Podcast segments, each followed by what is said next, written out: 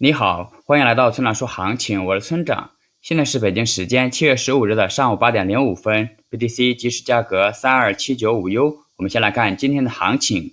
那 BTC 在一天之内一来一去，收盘时又回到了原点。在这一过程中，我们看到长期持有者仍在逢低抄底。不过需要注意的是，这并不影响短期的弱势走势。目前趋势上依然是空头趋势。不过从日线上看，后市大概率会继续反弹。第一目标三万四千点，总结一下就是日内可能继续反弹。接下来是交易思维模块，今天吐槽一下在写文章过程中遇到的问题，以便大家更加理性的看待技术分析。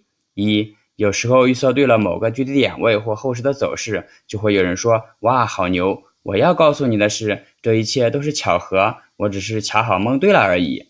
二。有时候预测的结果与实际走势相反，就会有同学说：“幸亏没有听你的，哈哈哈。”我理解这个哈哈哈里面有嘲讽的意思。我要告诉你的是，市场瞬息万变，有可能下一秒的趋势与上一秒就不同了。预测错了也很正常，请大家以正常心看待即可。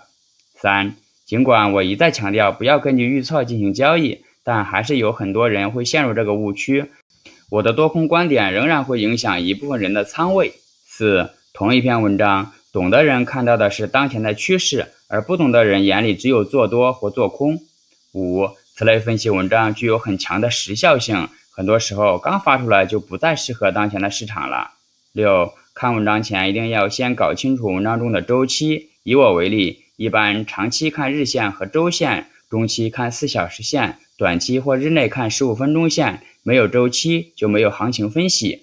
最后，请大家一定要明白。千万不要根据预测来做交易，交易是需要考虑到具体信号、盈亏比以及仓位管理的。用预测指导交易，并不能实现长期稳定的盈利。如果你想学习具体操作以及稳定盈利的技巧，请查阅今天的策略版分析。拜拜。